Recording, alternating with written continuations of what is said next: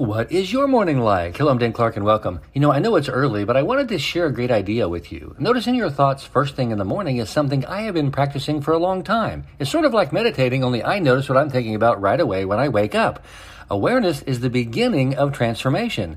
Now, noticing them means that I can choose then how I want to feel about those thoughts that are there, or I can choose different thoughts to think and feel and those things can actually change my entire day. So, tomorrow morning or this morning, think about the things that you're thinking about and how you feel about them. And if you need to change your thoughts and change the emotions about you, it can change your entire day if you do it the first thing in the morning. I love you. I'm Dan Clark.